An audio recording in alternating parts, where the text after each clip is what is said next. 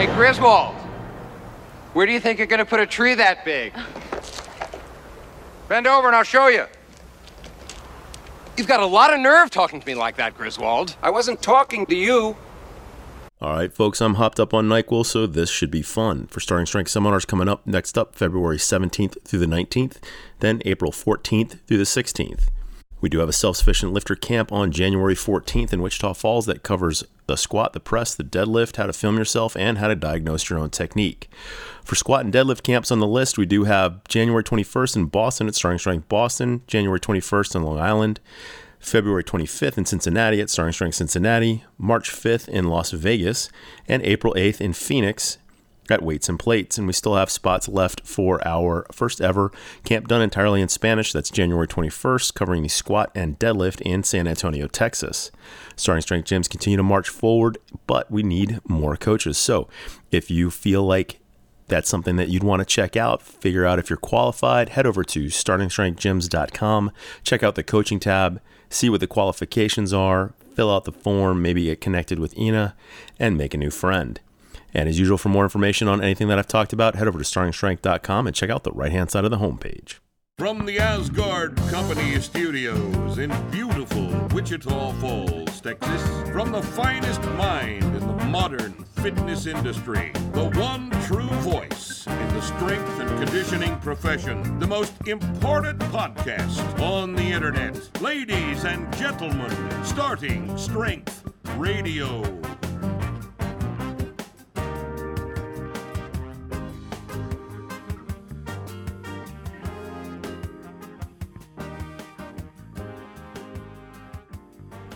Welcome back to Starting Strength Radio.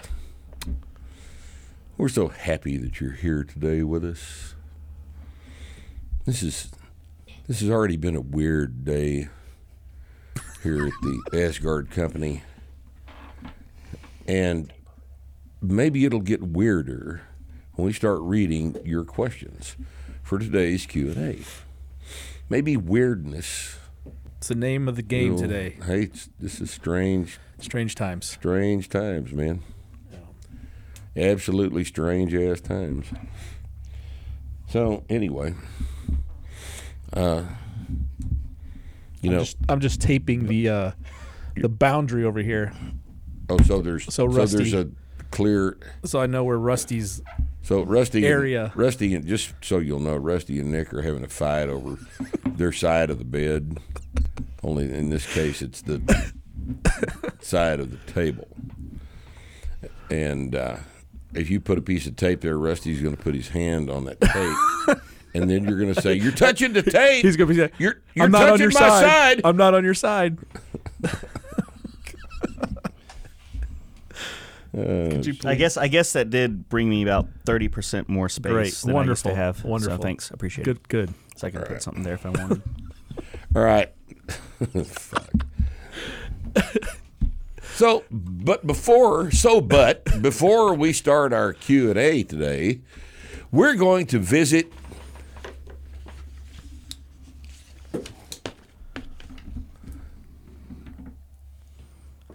Comments from the heaters. This is a this is a particularly fucked up batch of these things, you know. Some guy named George Rex Road, Rex Road says, "I could stare at Rip's skinned yarmulke all day." He doesn't know how to spell. He spells it Y A M A K A. Oh, that's not right. There's It's an not- L in there somewhere. It's yarmulke. There's an R. yeah. Oh, there's an R in there. Yeah. I know there's an. Isn't there an L too? I don't think so. Man, I have to look it up. Yeah, I looked that up. We have a lot of Jewish friends who would be. We, uh, we've got enough. disappointed Here, in just us. get Ray on the phone. Ask him what it. You want to call him real quick? Here, we can do that. You want to get your headphones on? We got Ray getting on right now. Ray's on. Ray, Uh, we are on. Uh, you're on Starting Strength Radio. We have a Yeah, question for you. We got a question. Uh, how do you how do, how do you spell yarmulke? the little hat. Uh, the spelling the spelling for yarmulke is Yud Resh Lamed I could get an accurate answer anyway. It's un- unintelligible, but Could you convert that to Uh, English you- for us? You call you call a Jew. You, you call a Jew, you're going to get a Jewish answer. well, my that's friend. abs- I, I understand that now. All right. So, Yeah. uh, so well, these uh, these fucking goys keep messing up the transliteration. It's Yarmulka. Yarmul- Y A R M U L K A H. oh, we were both right. There's an Yes. R and There's an a- L. Yarmulke. Yarmulke. Yeah. All right. Well, that's what we wanted to know. Would you be willing Well, to? can, uh, can I be of any other service to you Well- guys? What well, about that's the thing. You want to know how to spell Hanukkah? No, we're not interested. But would you? Would you be interested in being a regular part of our show called uh, Phone a Jew? Ask a Jew. Ask a Jew. Uh, it was kind of a Um, recurring, recurring series. Ask a Jew. The, the answer to that question is yes, but obviously it's going to cost you. We were expecting. We were Yes. we, we expected nothing else. All right. Well, let, let me get the budget together, and I'll get back to you. Okay. Thanks, Ray. All right. One one shilling of Jew gold, please. Right. All right. All right. Bye. He can put it in his necklace. All right. Man, that was really helpful to have a Jew on retainer like Well, that. yeah, it, it is. You know, there's all kind of things we might be able to ask a Jew about. Like, what about the gold? Where did it come from? How much is there? What age do you get the gold? When do you get to carry it around? With Yeah, you? I don't know. Yeah, these are all important questions. All right. Anti-socialite asks, says rather, if ground beef could talk, it would sound like Rip.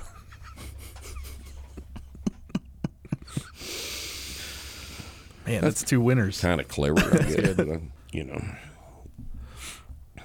Skin yarmulke. All right. All right. Learn to press the starting shrink method. This drew a comment.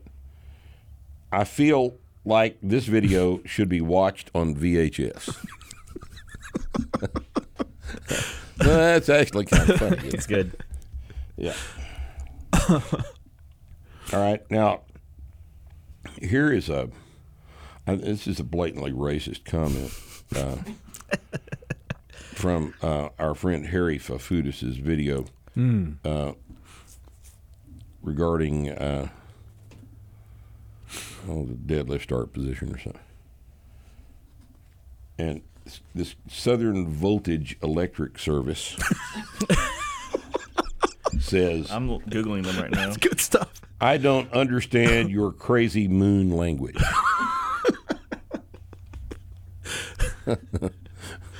I don't even know what that means, but it's pretty. I don't either, Moon language. Moon I think language. someone was signed into their business. Uh, into their business. Oh yeah, it's a business YouTube account, all account. right. They have five stars.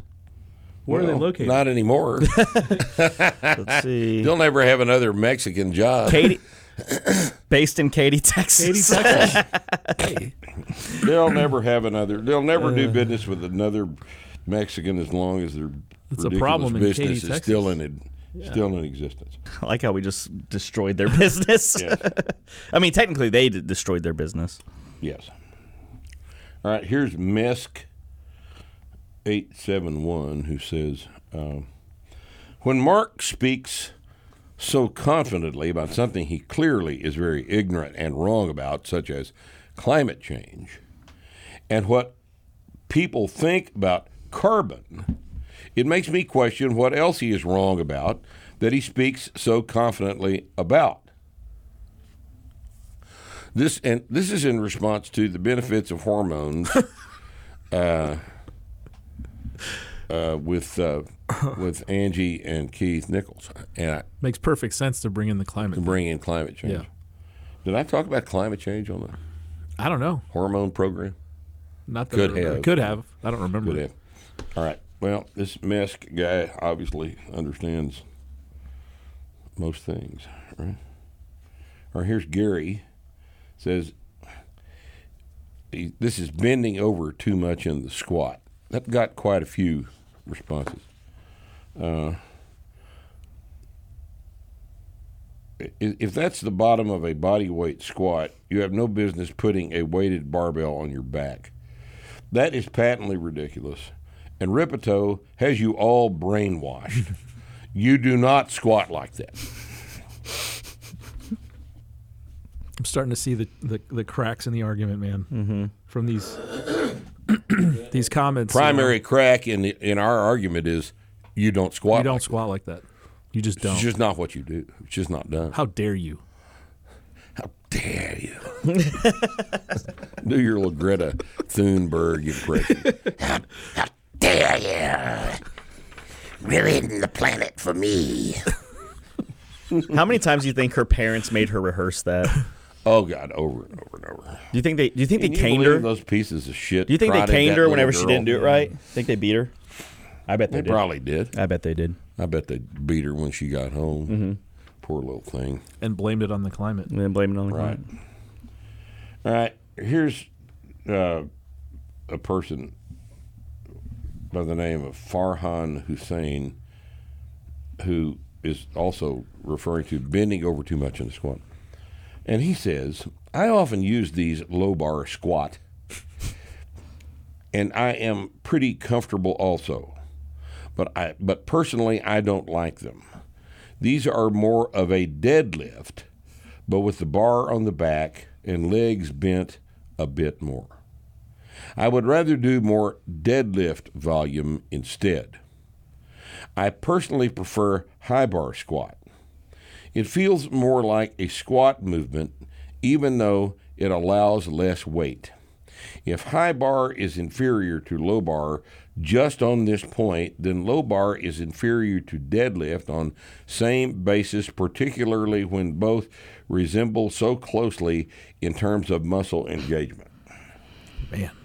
You want me to keep doing No, Oh, that's great. That one was bad. Farhan is. this? I'm, uh, I've got about that same amount again. he's he's putting on a clinic in just logic, logical thinking. He is He's setting just- up his press. He's He is the logic is razor sharp. setting up the precedents, setting up the the premise.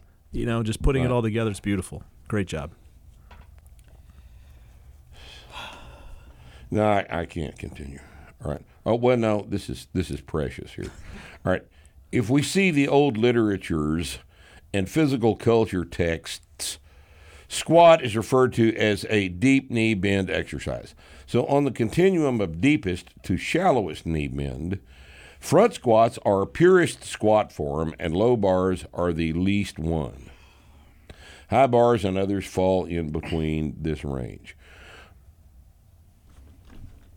Weight on the bar is less of a concern than purity Of of, movement. movement, Nice. pattern Excellent. in this comparison. There we go. Man, There we go. that's cool. Yeah. Purity of movement pattern. Yeah. If that's what you care about. That's all you're concerned about. You need to do a pure movement like a front squat instead of a Yeah. messy old low bar Yeah. ripito squat. Right? That's the very uh, elaborate way of saying saying that the squat is not aesthetic. Remember the last guy? Yeah. Said This is the least aesthetic squat Least aesthetic squat. I've ever seen. Right. He was much more eloquent about He it. He was performing, he was not training. Right. See? Yeah. All right, here's the last one. This also refers to bending over too much. Oh in squat. man, Yes. it's got some traction. Honestly, what the heck is that tutorial? That's good. Maybe for a suited lifter, that may be necessary. For others, even low bar lifters, the chest still stays high. Weight goes over the whole foot. Bar path is constant and should not deviate. Agreed. To say lean over, in my opinion, in my opinion, is a horrible first cue. I always tell trainees, I always tell trainees There it is. the following deep breath and brace, two steps back, hmm. brace again, weight over the whole foot, chest high. And then what? Do they actually squat? Yes, some lean will often Oh, occur, okay. but it's not something that should be emphasized. Here, take this and put this in the book. All right, here I'll, I'll put it right there, right there on the desk. Yeah, make a note of that. it's nice that he told them to take two steps back Right. and then chest up, So I'm fucking up twice. And then that was it. I normally say one Yeah, I step didn't- back. yeah, Is that where I'm really messing up? I think He didn't say anything about how to go down. No, he didn't say anything about going down. which is irrelevant. Right. So you don't take a breath after the first one? No, you take two. You, well, you brace. I You think brace. bracing Yeah, yeah. You take one wants you to breath and take you a brace breath twice. Coming out of the rack, and then he wants you to take a breath after your two steps. after you. No, two he never steps said and you're another set breath. Up. No, he said brace. So He just said brace. He he's just said- accidentally right about several things here, Right. but He never said another breath. He just said brace and brace. Right. So you're taking one big breath, Yeah, he said brace. brace, and then you take a step back, brace again. no, no, no, no, no, no. This is critical that we understand. Yeah, I'm. I'm 'Cause if trying. we're going to add this, we got to make sure it's correct. Oh yeah, well you know you're right. He didn't mention but one breath. no, you you take one breath the entire time. this time. guy wants you to hold your breath for quite a while. Mm-hmm. Well, nonetheless, we're going to steal all that information from him. Right? What I tell my clients. What I say is blah blah blah blah blah. Who's wrong, me All right. or Ripito? Here's this guy coaching. What's his name? Chatting with Shap. Here's this guy coaching. Ready? Yeah. with with Chap. C H A P chap. Chatting with chap. Chatting, chatting with Shap. Oh, chapping. Chatting. So Okay. anyway, Thanks. thank you for Thanks all for the of that contribution. helpful information. All right, and that concludes this episode of comments, comments from from the haters. All right, now, now, now, now. All right, what do you want to do next? Well, these Q and A things. yeah, you got a stack of papers there. All right. Let's see what's about. Well, all right. Dive right into that if we want. Dive to. right in. All right. Now, in no particular order. All right.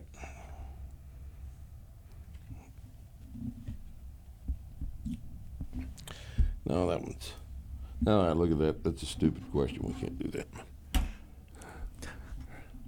Look, I'm not in the in the in the business of embarrassing our No, you can't do that. participants Can't do that. because this is a stupid question, and I'm not going to. Yeah. Sometimes you got to help Chris people. Gomez. I couldn't Nah. Yeah. couldn't with a clear conscience do that. I mean, this is not a comment from the haters. Just a just a stupid question, and those don't you know merit the same derision that the dog Right. shit here does. Right. Right. Right.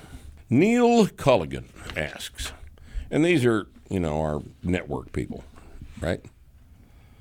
I agree. Getting strong is the single best physiological adaptation compared to others, such as cardiovascular efficiency for endurance events, for example. Rip suggests that getting strong will make your running or cycling ability better due to the submaximal nature of the movement patterns and force production becoming more submaximal as overall strength increases. This makes sense logically. My experience is different. Ooh, so we're going to attempt to explain here now. All right. Whilst I am still in my Brit, Ah, there we go. Whilst. whilst Or a pretentious American. pretentious American or a Brit, uh, I'm still in my novice linear progression phase. My numbers have in, have increased following starting strength, albeit not fully compliant. So he's not actually doing the novice Okay. linear progression. Everybody has to doctor it up, right? Yep. Nevertheless, numbers are increasing steadily over over time in all lifts. My one mile run training is suffering though, which is intensive and short in duration. Five to six minute blast, he says. He's running five minute miles. Five to six minute blasts. Five to six minutes five to six minute miles. Now that's interesting. Yeah. All right. I'm not concerned as this is definitely a secondary priority, but I am going backwards and not improving as strength increases. Is it fair to assume that this is due to multiple adaptations taking place or due to general weight increase? And by that, I guess he means body weight increase. He hasn't provided those numbers, so I don't know. Yeah. he hasn't If he's gained 50 pounds, then, you know, well, he also hasn't provided a training schedule, which is more than likely the issue. yes. My thoughts are that the motor units which drive my running form and their required efficiencies to move my body through space are becoming less adapted to the increases in overall general muscle mass. I don't understand that sentence. Yeah, that made no sense Yeah. to me. Will you, can you reread it? sense. All right, I'll reread it. My thoughts are that the motor units which drive my running form and their required efficiencies to move my body through space are becoming less adapted to the increases in overall general muscle mass. Is he saying that because he's squatting and squats are slow, he can't move his legs fast? Is that what he's saying? I don't know. I don't know. I didn't. I don't. I, I don't. think he's- I honestly don't. Well, it seems like idea. he's it seems like he's conflating a few different concepts, Yeah. uh, putting them all together, and uh, and coming up with the conclusion that's not really what's going on. I can't maintain both training effects simultaneously, so my running is stalling at best. By which, by the way, isn't a concern, as strength is the absolute priority. All right, Neil, let me point out a couple of very obvious things to you. If you were doing a running program and you have added three day a week PR strength training to that running program, there is this little issue called fatigue Right.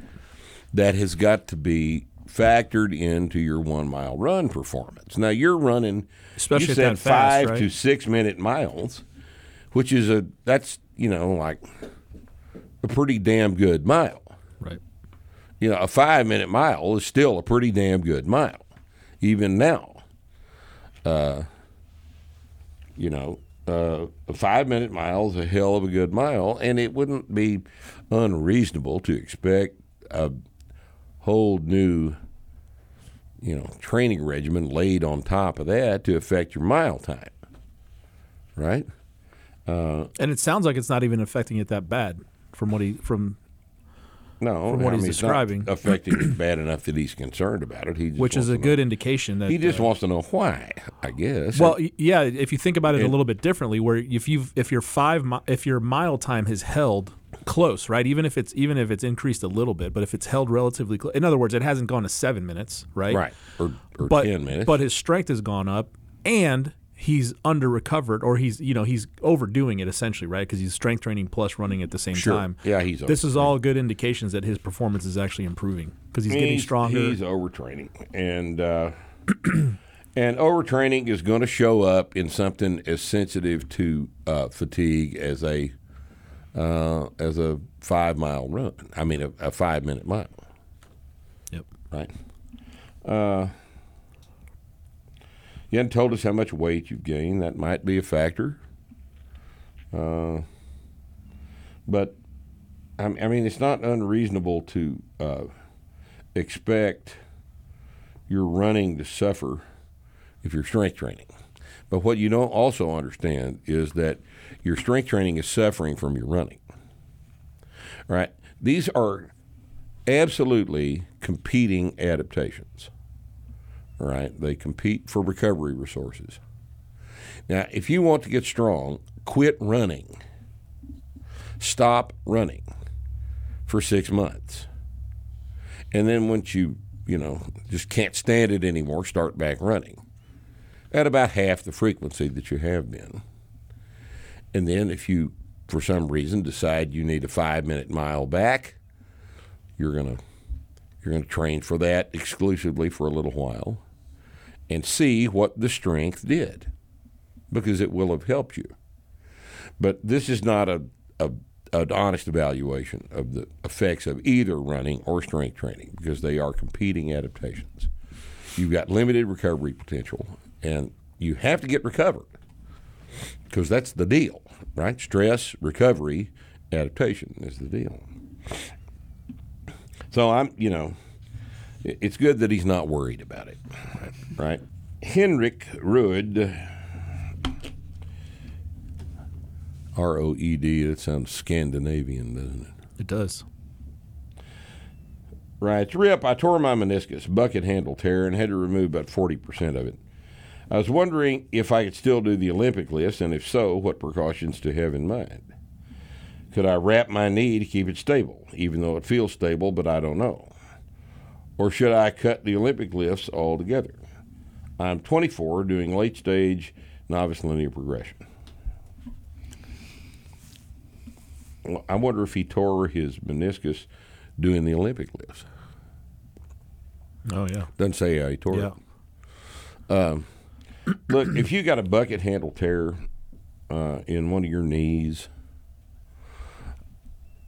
landing at the bottom of a front squat with a with a bar on your shoulders, shoving your ass down into extreme knee flexion, or landing at the bottom of an overhead squat with a snatch, shoving your knees down into extreme flexion is not a good idea for what remains of your meniscus.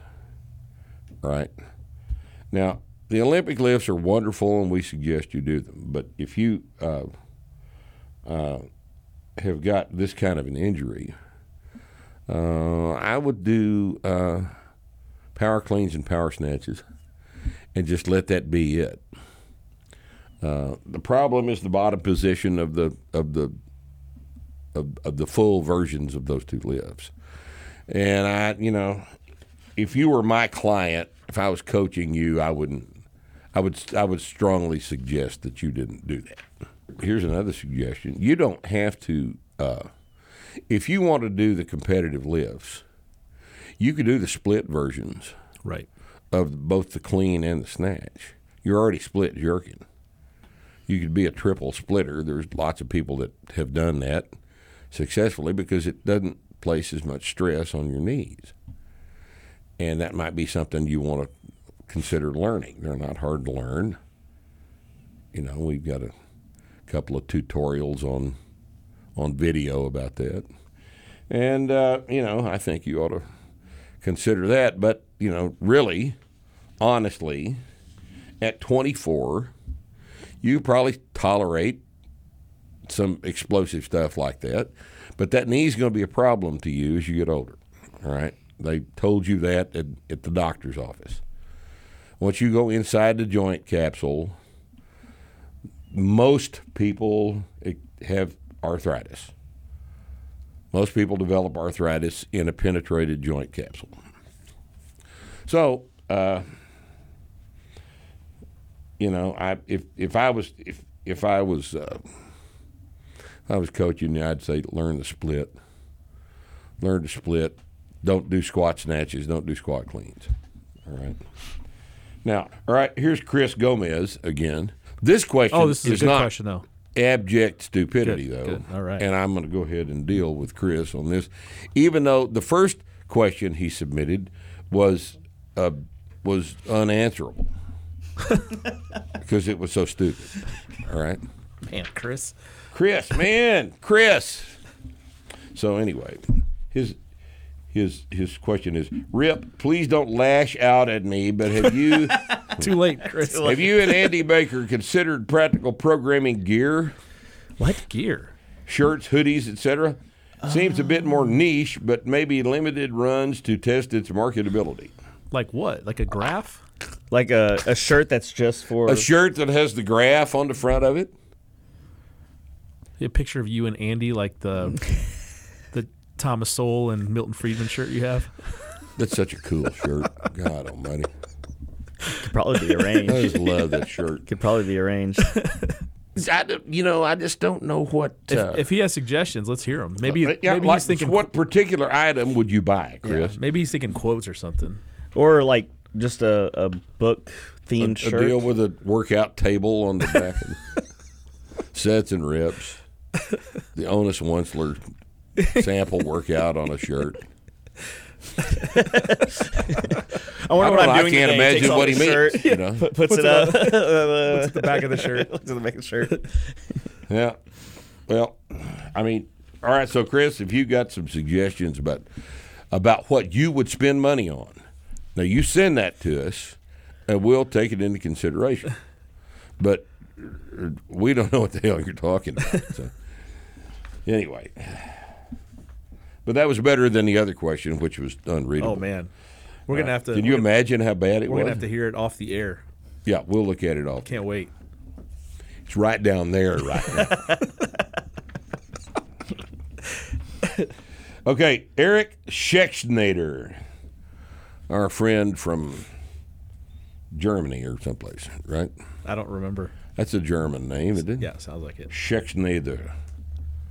Eric Schexnader. Right? He probably hears that from his grandfather. we are the Schexnaders. Don't you feel represent the family correctly? you know, from Weimar, Germany. All right, Rip, what is your opinion on the practice of tipping service workers? I know your father owned a restaurant, so I figure you probably have a different opinion from me. Full disclosure, I've never worked a job where tips made up a significant significant portion of my income. I find tipping to be a baseline expectation, regardless of quality of service and pointlessly inflationary.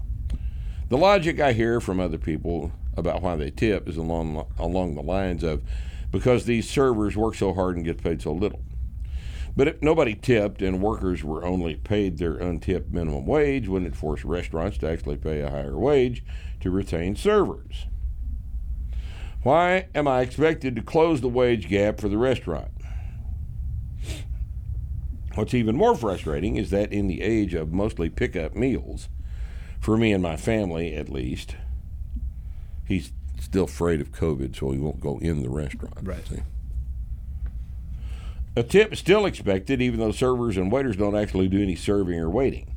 The other day, I placed an order online, uh, Tex-Mex from a local restaurant, and drove to the restaurant restaurant myself to pick it up. I left no tip on the eighty dollar meal. Was he feeding eight, nine people? What? Because I don't feel that someone whose sole role in transaction is handing me the check deserves any of my money. Guy had the audacity to mutter, "Wow, how generous of you!" as I walked off. Oh wow, nice. Oh, I'd have slapped him. That's, am I supposed to pay this asshole sixteen dollars for handing me a check? Uh, no, you're not. All right. Uh, even the case with sit-down meal, most waiters I've interacted with couldn't be bothered to even wait on me. I, by this, I mean not waiting 20 minutes to get a fork that wasn't clean or a drink. I had to wave you down to ask for. What are your thoughts? All right, my thoughts are as follows tipping traditionally in this country, now in your motherland, Germany, auf Deutschland, here, Schexneder, they don't tip because they pull they pay full wages to service personnel in Germany. And the service is not as good. Right. All right. When a waiter works for a tip, he is motivated to do his job better. And that's what the tip is for. So, if the waiter doesn't do anything, if he's sloppy, if he's late, if he doesn't check on you from time to time to make sure your drinks are topped off, or if you need anything, you know, don't tip him don't tip him because he's not working for he's not working for the tip. All right. To expect the tip from a customer is, you know, it's stupid. You don't understand your place in the hierarchy. If you're waiting tables, you're working for the you're you're working for the tip because you're getting two and a quarter an hour or something like that. And if you don't bust your ass, you're not going to make any money that night. But good waiters at good restaurants, like you go down to the steakhouse, the service down there is, and I'm talking about Pappas Brothers Steakhouse in Dallas. The service is is amazing. I'm sure they would prefer to keep it that way as well. Yeah, they probably don't even want 15 or 20. They don't want twenty. They're those guys are taking home three, four hundred dollars a night so easily, easily. easily. Yeah. You know, some of them more than that. Yeah. You know, but but uh, Think about bartenders too. You know, Same, it's exactly. They the same would thing. not want to take a salary job. you do not want if you are wait staff and you are not doing your job then you shouldn't be making any money you should find another job go sell real estate or something like that but if you uh, if you are a good waiter and you are honestly concerned about handing your customers the best experience at the restaurant that you can possibly provide for them, you're going to be contempl- uh, you're going to be compensated correctly. That's right. Now, every once in a while, there's an asshole. Every once in a great while, there's an asshole that won't tip for good service. I'm not one of those assholes. But if I go to a buffet and the only interaction I have with the wait staff is they bring me a glass of water while I'm overfilling my plate, you know, and they come by once to check see if I need any more water, I'm not going to tip that person. Yeah. Because they're not waiting on they're not waiting they're not working for the tip. They're not working for the tip because there's nothing for them to do. That business model is not going to generate a bunch of wait staff tips because they don't do anything. But if you are if you're in a nice restaurant and the waiter or waitress is is working for you, working for the working for the tip, then you should tip them. Yes, you should tip them, and don't be chicken shit about it. Well, You and, and uh, the the alternative too is you know uh, the the restaurant industry isn't like a super high margin thing anyway. So No. how many how many waiters could you have if you had to pay them all a salary? And it's a salary that that you wouldn't be able to keep quality people anyway. Well, that's the that's Right? exactly the point. that's the whole. I mean, that's probably the whole reason the thing started, right? Is, is uh, Right. or, or the the reason it's it's it's stayed in place is because the, the margin in the restaurant business for the lunch and dinner business is not high. Food costs are are uh, not keystoned in in that market. Now, the most profitable aspect of of a cafe is breakfast because eggs are cheap. Eggs are cheap. You mark up eggs right. and toast is cheap, and potatoes are cheap, and all the stuff that makes up breakfast is cheap, and that's where the cafe makes most of its money if it serves breakfast.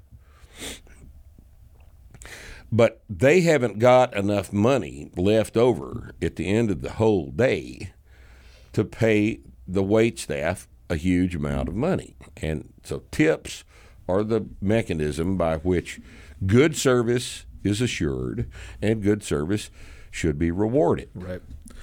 Right? Yeah, it keeps the restaurant open. But and, but this shit about exactly his point. You know, uh, the you walk up, you place an order, somebody else makes the food, and then you get your order, and the individual at the counter has no other interaction with you. Where you know, and, this is this is know. the standard thing now. You you you pay with your card or whatever on the And they flip the iPad, thing and they flip it over, and and, they ask you for a tip. it's defaulted to twenty percent or some shit. You know, that's that's insane. That's- Coffee that's shops do complete this bullshit. And or, it's, or the takeout thing, like he said, you know, you walk up and, and and yeah, maybe the kid at the at the thing assembled the order and stuff, but it doesn't deserve a twenty percent tip. That's no, for but the sure. kid cooking in the back is not making what the wait staff's making. That's exactly. Yeah, That's exactly what I mean. Yeah. you know. Yeah. I mean, uh, you know, a good cook at a at a cafe or breakfast counter or Waffle House. eh, Waffle House is good. I love Waffle House. Waffle We've House talked is about this. good. It's know, good. It's hard I mean, beat, that man. place is that I, that that's a that's a great There's a lot of things I like about waffle. House. A lot of things to like about Waffle. It's like House. breakfast And they're- hibachi. They're, just fabulous places. It's great. And you know the cook in a in a Waffle House, that guy that's running the grill and standing on in front of that hot griddle and getting orders out fast, that guy's worth twenty dollars an hour, and I hope they're paying him because the whole place rides on his back. Yeah. I think they have their You know? pay rates posted in the restaurants. I believe. I, I think I remember seeing I- that. maybe I'm pretty they sure do. they take care of their people. Maybe they do, uh, but uh, a, a fry cook in a in a situation like that ought to be paid. Because you can't run the goddamn thing with it. And, and you have to pay the dishwasher too, Right. because you can't serve food if you don't have dishes to serve it on. You know, so all this stuff in the whole chain of command, the most dispensable person is the wait staff. So when the wait staff is motivated to do a very, very good job interacting between the restaurant and the customers, then tips are the best way to compensate that. And again, some people are assholes. But most people are not assholes. Most people will tip you. I tip most of the time 25% in a situation like that. You know, I get a get a $75 ticket and I'll I'll always do $95. You know. And because you know, unless the service was bad, and if service is bad, I'm not going to tip. I'll tip an insulting amount, like two dollars, something like that. Just let them know what I thought about. it. So Waffle House makes uh, their cooks make thirteen thirty one an hour on average, but they also get tip share. Yeah. All right. So that brings it up a couple of bucks. Yeah. You know, and tip share may be what's going on with the fast food places. Yeah, for sure. You know, I'm sure. I'm, you know, the Yeah. tip share is going to be enforced in a situation like that. But I don't necessarily believe in tip share. You know, I mean, if I am the wait staff and I'm out there on the floor busting my ass to make sure that the water glasses are full and these people need something, they need, you know, more fire on a steak or they need, uh, um, you know, another napkin or whatever, and I check on them and I've t- taken a bunch of time to be friendly, taking the order and made suggestions, you know, about the menu because I know the menu and they don't. You know you- you're building uh, you're building the ticket when when the people sit down at the table. You start building the ticket. And uh, they're the ones that do that not the cooks. Right. tip share is is to a certain extent is fine but if i if i tip the wait staff i want the vast majority of that money to go into the pocket of the waiter Right. A lot of places know. will will split the the tips among the waiters. That I guess that works if you've got a really good uh, staff and you have a high. Yeah, if you don't have any dead weight. Yeah, high expectations of everybody, and I bet that's a self correcting problem. Yeah, if you've got dead weight Well, think the, of the, the lack of the guy being tipped by his customers ought to run him off. That's that's what I mean. That's Yeah. exactly what. I, well, yeah, yeah. I see what you're saying. Yeah. But but think of a place like uh, Pappas Brothers where it, you don't really have one waiter. You got a guy that takes your order, but they're everybody's no, there's two or three people. everybody's at the table. handling. Yeah, everybody's So everybody by. that visited the table gets some of your, Exactly. some of the tips. That's sure. exactly right. But but You that's know, not gonna, that's not going to work in a, your average Italian restaurant where you got one waiter that's great and you've got ten that are absolute shit. Yeah. Yeah, you need to run the shit ones off. And management ought to know who's fucking up, who's not. Yeah. You know, they can tell if you, you know, watching your floor, you can tell. You know, some people at a table are going. you know, nobody's talked to them in 15 minutes. You know, well, who had that table? Yeah, right. right. Let's not schedule him this week again, shall we? I don't know. So that's my that's my opinion on tipping service workers. If they don't perform, don't tip them. If they do perform, tip the shit out of them. Yep. Absolutely. That's the way that needs to be handled. Now, this is this is Chris, but it's not Different, Chris. it's different, Chris. Good. Rip, are there times in your program where you think it would be beneficial to use blood flow restriction training? So Chris Gomez. That's where you Uh, put a wait, so tourniquet this- around this your question- arms and do bicep curls. We don't do bicep curls. This question is smarter than the first question. the first Chris Gomez question. That's a better This question. is not Chris Gomez. I'm Yeah, yeah, saying, yeah, but that's, but- that's better than Chris Gomez's first question. Because this uh, is a Chris pretty dumb Gomez's question. first question was unintelligible. I got it. Okay. Man, that's rough. yeah, I'm really curious about that one because this one's real dumb. This is a dumb, dumb. I don't know what. This is. This is something that has descended upon gyms across the world from the lofty spires of exercise physiology and uh, Oh, is that where it came from? oh, Restricting blood flow? somebody thought, you know, they could enhance a pump by restricting venous return. Well, the question's all: is it is it bodybuilder shit? Is it powerlifter shit? Or is it exercise science it's shit? Bodybuilder shit. It bodybuilder shit that was derived from exercise science shit. Uh, now, there is probably a some esoteric ex phys explanation for why this might possibly work. Engorging the muscles with blood and restricting venous return, all this other stuff. But look, if we're doing squats, presses, bench presses, deadlifts, and power cleans, where do you restrict the blood flow? Yeah, Where exactly do you put the rubber band on? right. Around your neck. Around your neck. Around your neck. Around your neck. Yes. And that would probably be, eh, that'd cut down on total number of reps. You sure would. Cuts down on volume, doesn't it? It'll cut down on dumb questions. People do it around around joints for uh, you know for because something hurts, but that it's not because you're restricting blood blood flow. You're you're introducing a mechanical aid, right? I mean, if you if you That's wrap, not what this idiot is talking No, I know, but that but that's what they think is happening. People, I've heard people say this. So you take the the the inner tube and you fucking wrap it around your elbow because you're, you have elbow tendonitis, and somehow when you take it off, blood is going to shoot back into the area and, and heal shit. It's just a mechanical aid.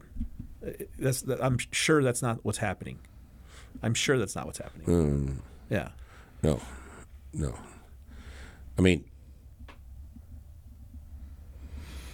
we squat, we press, we bench, we deadlift, we power clean. You know, and if you need knee wraps, put knee wraps on. But that's not blood flow restriction. That's not the same thing at all. We've been using knee wraps for a long ass time without calling it blood flow restriction. And the purpose of a knee wrap is not blood flow restriction, it's supporting the joint. You know, wrist wraps are not blood flow restriction, they support the wrist. I suppose that we will hear in the comments from the Hooters next time about how I don't know anything about blood flow restriction training. That's true. And you know what? They would be right. I don't care about blood flow restriction training because that's not we don't we don't do that. Okay, this just looks like the last one, doesn't it? Guess I better stretch this one out. We're at an hour right now. oh, okay. this is from our friend John Fioravanti, Never heard Italian guy. Sounds like John Fioravanti. talks with his hands. What a, what a breeze, Kinsman. Right now. Yeah, she's Mediterranean of some sort. Greek or Italian. I thought she was Greek. I think she's Greek. She could be Greek. Could be Greek. That dark hair on her arms, Yeah. long dark hair on her arms. Yeah. Are you combing that now? That's fucking mean. That's good. Good grooming. It's all going this way. It's important. Yeah, mine does the same thing. Let's see. I cut some of it off though. It was like that long purpose? and Shit. Yeah, I've been trying to trim it. I've been, you know, good grooming is important. Got it. I mean, there was a point at which I had hair growing out of this part of my forehead. it was just absurd, you know. So You just take some clippers and trim it down. yeah, Man, I, I might be getting there. you know, makes my abs pop. yeah. More definition. All right, greetings, Rip. Uh, I've been thinking, trying to think of a good question. Blah blah.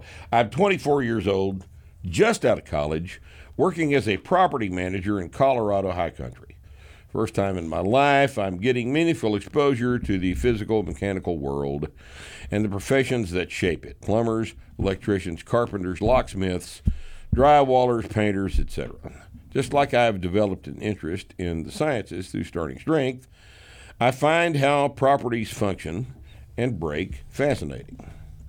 I find myself wanting to get in on the action of building and fixing them. I understand there is an ongoing decline in the number of tradespeople, some say to the point of crisis.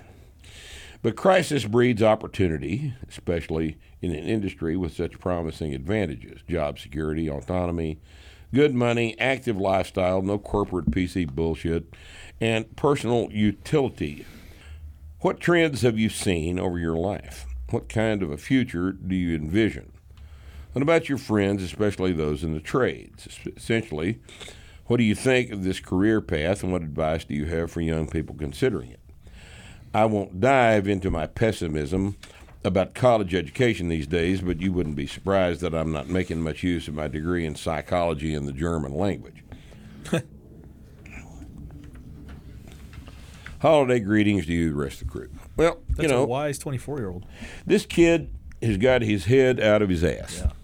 I don't know anybody You know- who, who works in a in a trade who hates their life the way that a corporate person hates their No, the uh, guys in corporations that spend all days in meetings I've been there, man.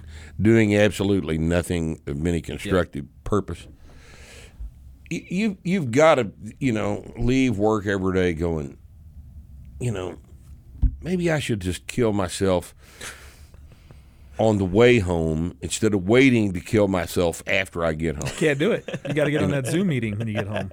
Can't yeah, you got a. Zoom meeting when you Can't kill home. yourself. You got to get on the Zoom meeting. You know, and the, the other, I mean, this corporate bullshit is it consists almost entirely of saying things other people expect you to say, whether they are correct or not.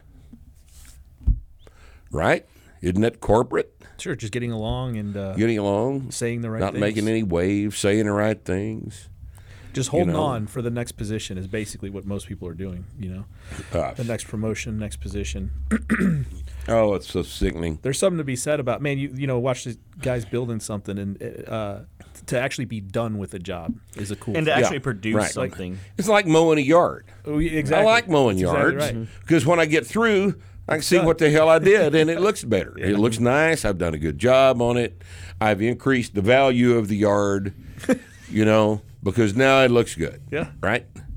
That that You know, 15 but- minutes after but mowing a yard is the best. thing in the Fool working for Motorola or you know Yeah. BlackBerry or some AT and T or some giant corporate where you're, you know, your your job is to not piss anyone off. Yeah, pretty much. That's your whole job. Not not to make something better, but just fit in and not piss anybody off. Yep. You know.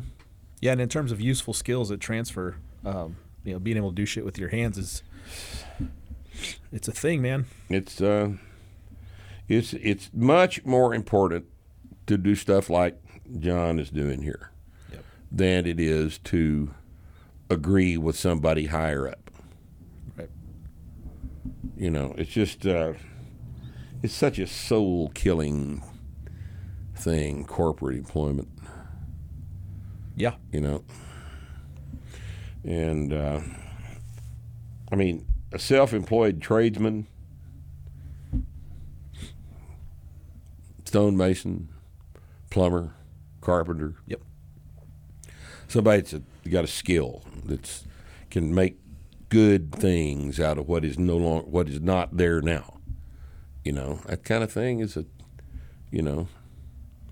Yeah, I, I, when I built my house out there, uh, I watched those guys work, and um, that crew had uh, four guys on it, and from a pile of rock and a pile of sand and a pallet full of Portland cement, these guys built what is a cool house. You know, they worked hand in hand with the plumbers and the electricians, and everything turned out just beautifully. And uh, uh, I'm terribly grateful for that.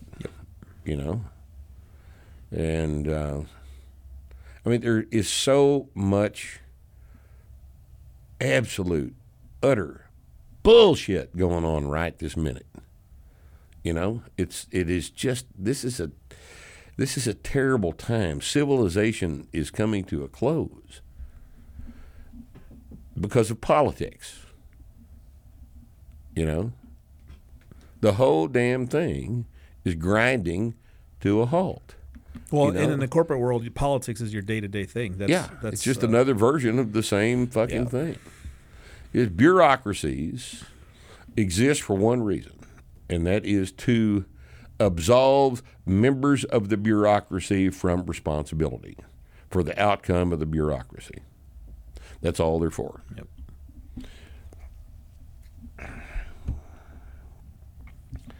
You know, you, you, you work in a bureaucracy, you just, uh, just something goes wrong. Well, it's everybody's fault. It wasn't my fault.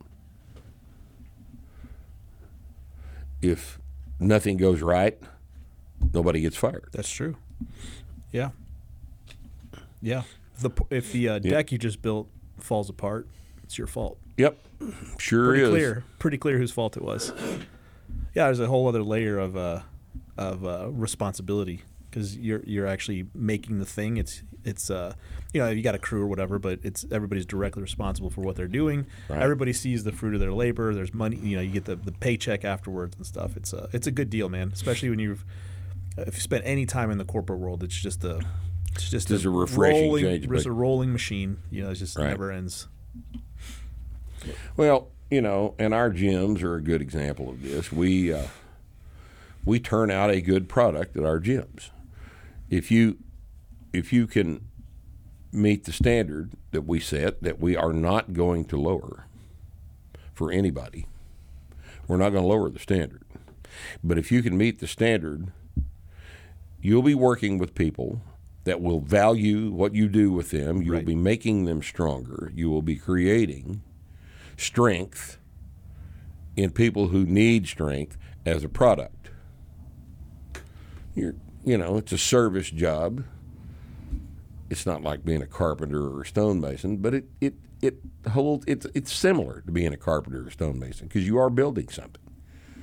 And uh, And there's wisdom that comes from working with other people, especially when you're a young young guy or young young young, guy. young gal working with 50, 60 year old people. Um, you know, you uh, you gain some wisdom from just learning how people operate, what motivates them and stuff. Imagine the things Chase is learning up in Oklahoma City Sure, right yeah. now. Yeah. You know, the the gyms don't attract homeless people. Right. You know, people that come in the gyms and pay a lot of money to be to be trained for strength, and that are enthusiastic about training for strength, and who are committed and keep coming and don't quit and continue to show back up, are worthwhile people from whom you learn things. That's true. Yeah. Yep. Nick uh, Nick Hillner made a joke like, "Rusty, you're so smart," because I corrected something on a squat, and I said, "You know why I'm smart, Nick? Because I listen to all the older people that are in here, and I learn from all the older people in my life." That's how it's done. That's how it's done. And nobody learns anything in a corporation except for how to operate. except how to operate in your cubicle, right? But uh, no, I you know, you're working on an air conditioning truck, great. Yeah. People got to be cooled off and heated up. And they will always need to be cooled off. People will up. always need this. Right. You know, there's there's no way out of having a job. Yeah. If you're an air conditioner guy, if you're a HVAC technician, that's that's good money. Yep. If you're a plumber, that's great money. You know, we got to flush the toilet. Right? We always have to flush the toilet. We have to have running water. These things are critical to people's and they'll pay for them Right. you know guy decides he wants a new house he has to have a carpenter or a stonemason build his house you know and you're working essentially for him but you're working for yourself because you're not working for the corporation and no, I, I this is this is a this is good this is a good question Yep. this is an excellent question college look, don't go to college in terms uh, for the purpose of getting a degree, unless you're taking a pre-professional program like pre-med or or pre-law, something like that. Don't don't go to college. It's it's absolutely at this point in time, college is is not education; it's indoctrination, and there's just too much in there that you have to avoid and it's it's it's pointless. It's aggravating. it's 15 times as expensive now as it was when I went to college. And it's and are you getting 15 times the value for the money? No. Not even no. God no. It's it's a it's a it's a terrible bargain at this point. Right. Somebody, for example, comes to us wants to go to work for a gym, one of our gyms, and his uh, his qualifications are a degree in exercise physiology. We can't hire him. He doesn't know anything about strength training. He knows about exercise physiology. They're Well, it two wouldn't- it wouldn't- separate things. It wouldn't differentiate him from anyone else. No. It wouldn't differentiate him from anyone else. Yeah. And it, it would put him behind someone without a college degree that has experience coaching. It would put him way behind a good lifter Yep. who was not a genetic freak, who had been training for three years, and who'd already been helping his people around him train, Right. Everything I've even if he hadn't been paid for it. sure. You know, Everything I've been involved in that uh, involved hiring people uh, in the last whatever 15 years is the the degree has not even been a factor. right? you know and in fact in some in some instances it's been a you know if your only experience is a degree you're unqualified to do to do this job. Absolutely. You have no idea what you're doing. And it's all theoretical for you. the reason that college degrees, you know, 30 years ago, were so were perceived to be so so fucking important is because public schools didn't do their job. You were finishing your high school education in college back then. Because government schools just and, and they're far worse now. But now the problem is that the colleges and universities are also horrible. Nobody's educated. People are running around, you know, talking about carbon as a deadly poison. Shut up. You don't know what you're talking about. You hadn't been taught any chemistry. You hadn't learned anything.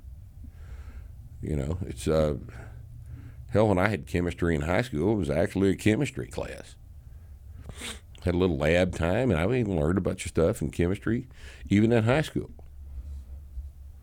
Now, if there are things, there are reasons to attend college.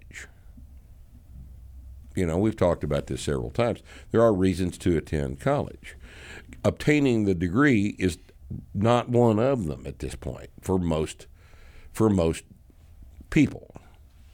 You need to go to college and you need to you need to take some basic courses. You need freshman chemistry, general chemistry with lab. You need some physics. You need some biology courses. You need to take some other sciences, some geology, just to get exposed to a bunch of information. If you can't write, if you weren't taught to write in high school, like you probably weren't, you need to take a rhetoric and composition class. You know, you imagine what a rhetoric and composition class looks like now, I, i don't i don't know that it's any of any it better use. be the right rhetoric, i don't huh? know that if it's of any use man What would you take? Technical writing? I guess that would be a a more useful permutation of that I, endeavor. I would i would find i would advise somebody to find a class online from somebody they like who's Right. It all depends on the teacher. yeah it's all always You know? depends on the teacher Yeah, oh, yeah. Most everything depends on the teacher. right Most everything depends on the teacher. If you and if you hadn't been exposed to any math, you, really need to take college algebra. You know, don't be a dumbass. Take college algebra. It's not that hard. You need to learn how to think logically, and that's where that that's what that's for. yeah and even that you don't college algebra is not for doing algebra. Yeah, even college that- algebra is for logic. even that you don't need to go sit in a classroom just do it at home Things are different now. Sometimes you need the interact, the ability to raise your hand up and ask a question of the instructor. If you're going to take a laboratory class, you can't do it online. right yep You know, your laboratory chemistry's got to be done sure in the lab.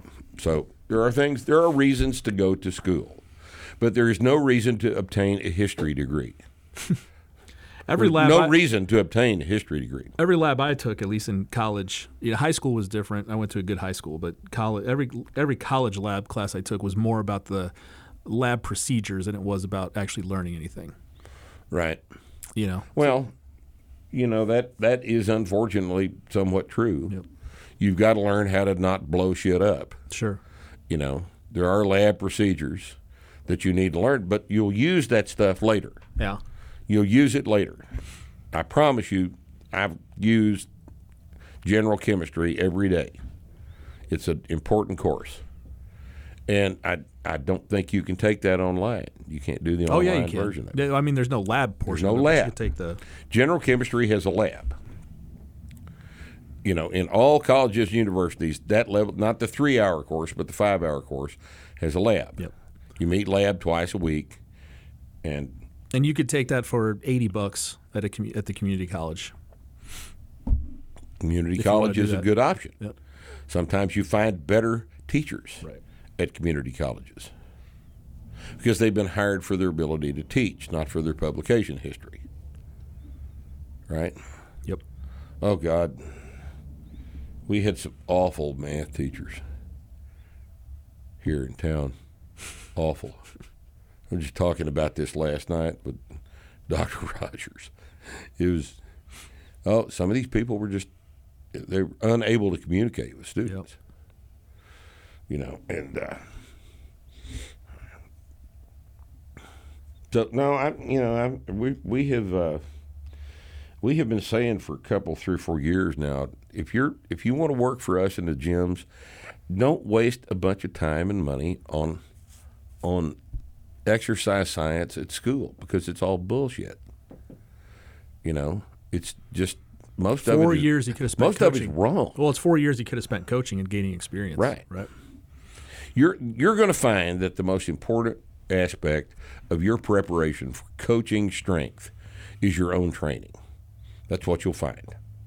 If you're intelligent enough to function as a coach, you'll find that more information was acquired by you under the bar that is transmittable to the clients that and athletes that you're coaching than anything you'll ever read anywhere.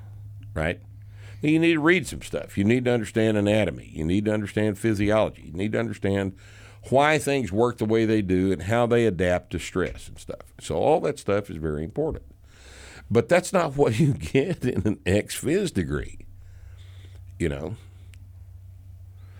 You know, I, it's important to know what mitochondria do because you need to know this in terms of training people uh, to differentiate between between strength training, conditioning, this sort of thing. It's important to know what mitochondria do, but you don't need a semester on mitochondria. That's not. It's it's In fact, it'd probably work better if you start thinking about muscle contractions or some physiological process, and then work backwards to To- to, the fundamental to aspects of it. the mechanism. Yeah, because otherwise, it, otherwise, you know, educate the way education works now is is is learn all this fun, this basic stuff that's boring, doesn't make any sense. There's no application because you're just memorizing it, and then eventually, someday down the line, uh, you start making connections about it, and it and it just it doesn't work that way. You know, it's like watching watching kids learn how to read, um, you know, sounding out letters and shit. That's not how people learn how to read. I watched it happen with my own kids, and I've seen other kids do it. It's we're we're pattern recognition experts. So kids just start learning the patterns of words. You Yeah. know, and both of my kids did it. They just like see a word and then they recognize the word, and then they start to learn what the. Well, you didn't the- teach phonics, I didn't teach them shit. They learned how to read on their own. really. Yeah. Now what we did do is read to them and pointed Right. pointed at words as we were reading, and uh, yeah, uh, they taught themselves how to learn how Right. to read. Perfectly. I mean, they taught themselves how to talk, didn't they? It's just Well, another communication. Yeah, I guess they did. Uh, It's another way to communicate, right? yeah, when I was in grade school, we were we were taught the use of the alphabet. The alphabet is sounds, Right. Yeah. so you sound out the word. Right. Yeah. Then you learn all the exceptions. Yep. Because English has lots and lots of those. Sure. Sure. Right. Yeah. German's easier. Yep. German's easier. There are conventions about German for pronunciation that are pretty thoroughly, you know, established. But English is just a a collection of everybody else's Everybody language. is all thrown together. Yeah. Yeah. yeah. But all that information is, is better learned once you have some functional knowledge of the language by having actually learned how to read. Right. Right. And then now, if you want to learn the grammar, you want to learn the, the nuts and bolts. I, I, I think that the the education at that point is much more effective because you have you're, you're not learning it from a from a complete ignorance. Right. Right. So yeah. Anyway, and, and that So, and this is the way we structure our prep course too. You know, it's it's it, we we tried going the route of teaching anatomy, of teaching physics, of teaching physiology, and then layering the barbell training stuff on top of it. It doesn't work. Spe- it doesn't work, especially with adults. Right. You, you got to start with this is what we're doing, and then work backwards, and it works great. Because that's how we Right. learned. That's how we all learned it anyway. Right. Right. Yep. Well, you know, and I think our prep course is is a underrated product. Oh, for you know. sure. Yeah. There's, uh, I mean, if you if you have uh, already mired yourself in an ex phys degree, you might enjoy taking the prep course, the Start Strength Coaches prep course, just for the clarity it provides to a bunch of a, a bunch of dancing around the point that you are doing at school right now. You know, Right. I think we've done a real good job of putting that together, and it's something to consider. I mean, if you're already, you know, three quarters of the way through your ex phys degree and you just have to finish it, take the prep course. It's not that much money, and you'll like it better than you like school. Don't you think? Yeah. How many people have you had take the prep course that have a degree in ex phys, and what have they said about it? Oh, I have no idea. Yeah, I, I don't know. I don't know the I don't know the number. We, we have people come. We got plenty the, who have, who have. to the seminar all the time. Oh, sure. No, that- we have we have plenty of people in the prep course who are who have a, a, a an exercise science, have a CSCS. We have a bunch of physical therapists going through the prep course. So I mean, what does that tell you, right? That Yeah. You've got um, experts in their respective fields who are taking the prep course and finding value in it. It's not Right. because we made them, right? They're paying for it every month. So, I mean, if those of you that are considering a prep course, it's look at it. Uh, look at it in the. I guess that's in the store. Yeah, the it is. website. Yep, yep. And uh, think about signing up for that. But I, I promise you, you will get a lot more out of that than you will get out of uh, any of your any of the shit you're learning at school. Uh, you know, we have people come to the seminar all the time. That I had a I had a uh, a guy with a master's in X Phys come to just been three or four years ago came up to me after uh, Sunday night after we were through and he said I just want you to know that I learned more about what was supposed to be in my master's degree in this weekend Right. than I learned in the two years. That's exactly my And- point. When you tie it to something, uh, something concrete, uh, uh, everything clicks. For, we've had we've had engineers and uh, and, and you know I I, just, I remember exa- one person specifically that, that that is an engineer and said that was the best physics, the best lecture on mechanics I've, I've ever heard. This little Yeah, this little 8 thi- o'clock this little silly thing we do night. for forty minutes on Friday night. On Friday night. Yep. You know? And it's not that the material is profound; it's just No, the presentation, it's right? the- it's just the- how, the- how it's presented. We've distilled all the bullshit out of Right. it, and we can explain this uh, quickly and understandably to anyone of average intelligence. Yep. And now you've got a tool that you can use to analyze movement. And that's one of the one of the things about starting strength that everybody likes is that it's logical. It's logical. It cuts through the bullshit. Why always has an answer. The answer is never because that's the way we do it. Why must be answered, and we answer why. We've taken uh, a lot of time to provide for why, and uh, it's a it's a that's why our program is so highly thought of all over everywhere. Okay. All right. We miss anything? Did we miss an opportunity to criticize someone that needs criticizing? This uh, this was a fantastic episode. We had Fantastic. man. Fantastic. We were able to phone a Jew, Great comments from the haters. Yep. Great comments from the haters. We established a boundary between Rusty and I over here. It's great, man. Lots of lots Chris got Gomez, we Chris Gomez put him in his Chris place. Gomez gives us a idiotic question. We, but then we get another one from him. We actually answered Yeah, in a it's very exciting. kind of a respectful way, Very exciting. right? Yeah. So, you know, I don't think there's anything wrong with what happened today. Nope. How's Rusty coming on the hate comments from the haters episode number 200? Haven't even started it. Hadn't even started it. He's so confident He's very confident. that he could just throw it together at the last minute that he hasn't even. What number are we on now? This will be one. This would be 92. 92. 192. Eight weeks, man. Preferably more like six, Eight. right? Because Like to have it in the can ahead of time yeah. in case there's a nuclear explosion somewhere. Just in case I'm evaporated in a nuclear explosion. Oh, man. Had a, somebody on the movie thread the other day said that Predator was the greatest film he'd ever seen. Predator's fant- is fucking great. It's a it's great a pretty good movie. I watched it. Fucking I great. rewatched it, and I, you know, I thought, yeah, this is entertaining. But the greatest movie you've have you ever watched any other movies? I don't know about the I mean, greatest God movie, Almighty! but it's damn I'll good. watch it was every all time it's on. I will too. It's I I'll one of, watch it it every time good. it's on. that's one of those movies that if it's on, I'm stopping and I'm watching it. Yeah. yeah, watching it for sure. Yeah, and uh, yeah, I, I enjoyed it. But it's not the great, not the greatest, greatest. movie ever. Christopher Nolan is doing Oppenheimer. Really, With, Rob, uh, about Robert Oppenheimer. Yeah, and it's uh, Really? Uh, who's the actor? You know who the actor? Uh, It's the guy. Cillian uh, Murphy. Yeah, Cillian, Cillian Murphy. Is it Murphy? Yep. Yeah, he's playing. He's playing Robert Oppenheimer. Really? And then Ridley Well, that Scott. might be kind of cool. Ridley Scott's uh, doing Napoleon this year, Oh, really? and Joaquin Phoenix is playing Napoleon. Oh shit, That's going to be cool. Yep. Man! Ridley's getting old. Yeah, I hope we get several more out of him Yep. before he cacks. That'd be.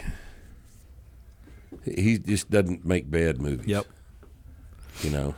man, he's getting better too. The the uh, the last Alien was was sweet. That was such a cool movie. The last one, Yeah. I hated it. Well, of course you did, but I thought it was great.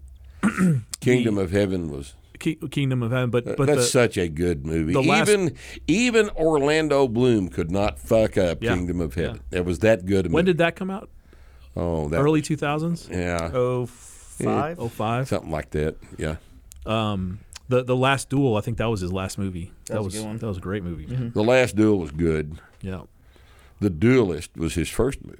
Oh right. You ever seen Right. that? Yeah. yeah. Excellent. Real good. Excellent.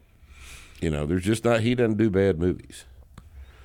You know, he does movies that occasionally I'm not interested in, but uh, you know, I- he did GI Jane, and I've never Oh, seen right. it. Did Yeah. you see that? It was yeah. good. Yeah. It was good. I guess I need to break down and watch that since it's Scott. Yep. It's pretty cheesy, but it's pretty cool. You know, Lots of good quotes.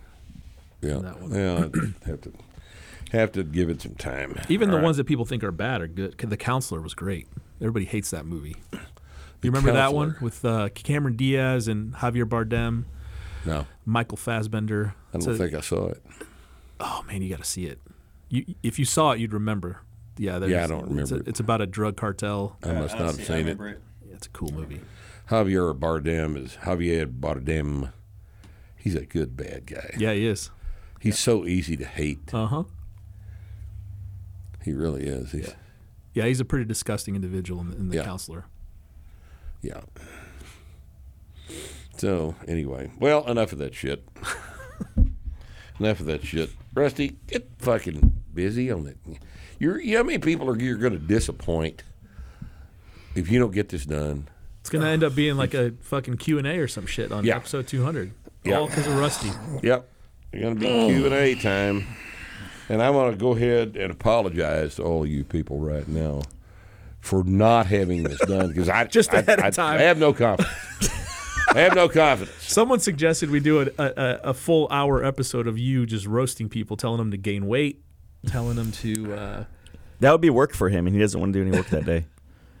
no, no, no, uh, of uh, a compilation from all the all the episodes where you've told somebody to gain weight or that they were uh, that they should kill themselves. I'll tell you what. If someone wants to go back and watch every single episode and pick out those parts, Yeah. Oh, I, I assumed that that you- would be Yeah. I assumed you were taking notes and 200 making- yeah. making notes every time. yeah. some- That's that's something like what that I'm came doing. up. Yeah, that's a good idea. Well, it's happened so, so often that I don't know that You might be able to just get. It. We're gonna have to hire a consultant to go back and do that. You know, 200 episodes. They're just gonna have to pull. thirty-one trillion through. dollar national debt. Money's tight. Yeah, We don't- that's true. You can't afford to hire a consultant. That's true. Yeah, you could send that money to Ukraine. When yeah, I mean, why do that when I could make a donation to the Ukraine? I stand with the Ukraine. Right.